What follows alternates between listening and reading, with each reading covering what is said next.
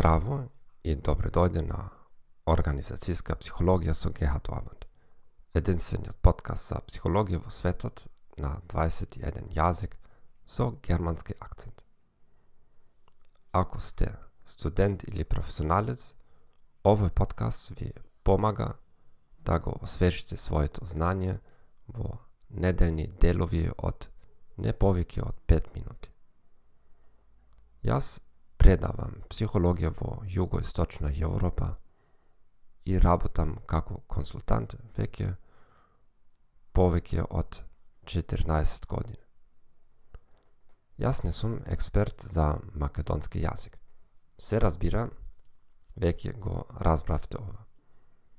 Бидете трпеливи со мене, но ветувам дека ќе се подобрам со секоја нова епизода.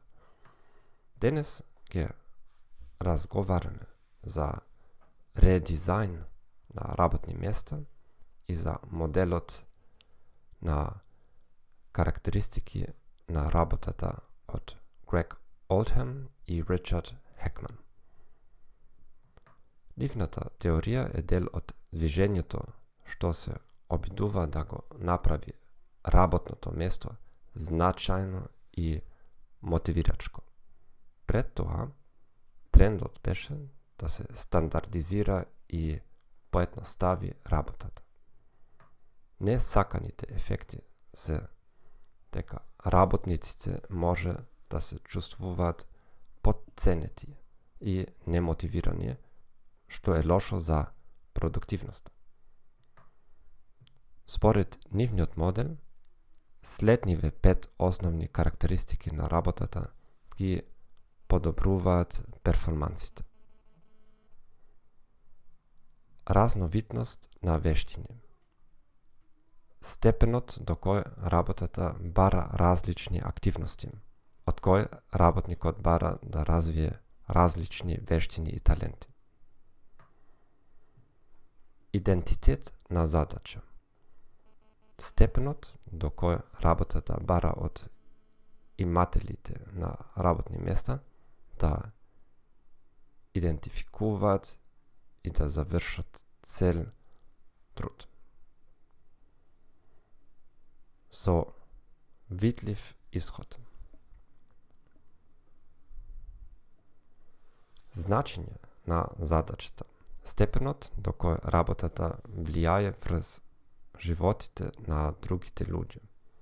Влијањето може да биде или во непосредна организација или во надворешно обкружување. Автономија. Степенот до кој работата му обезбедува на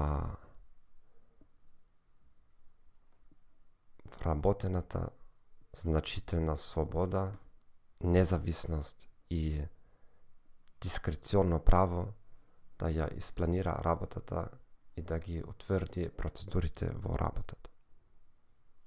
Повратна информација. Степенот до кој работникот има познавање на резултатите.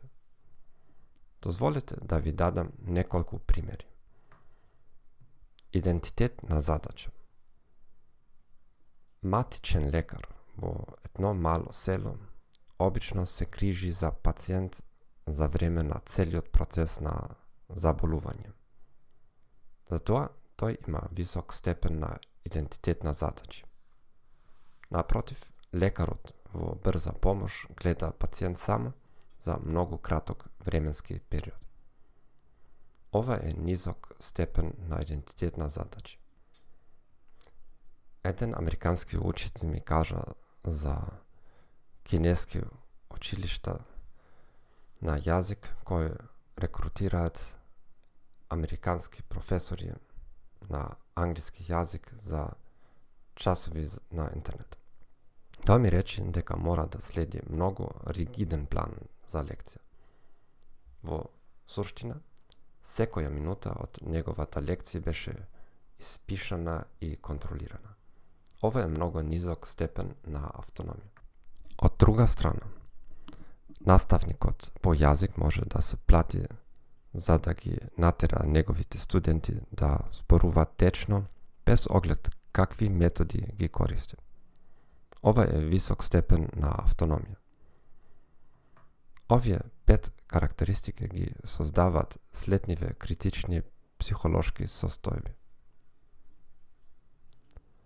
Вработените сметат дека нивната работа е значајна, тие се чувствуваат одговорни за исходот од работата и ги знаат резултатите од нивните работни активности. Ефектот врз перформансите може да биде посредуван, да биде модериран од следниве варијабли. Јачината на потребата на човекот за лично достигнување, учење и развој. Ако некој е помалку заинтересиран за личен раст, тој или таа нема да биде разочарани толку многу од работата со ниска разновидност и помалку автономија. Знање и вештина. Нивото на знање и вештина што работникот ги поседува може да го умее односот помеѓу карактеристиките на работата – трите психолошки состојби и перформансите.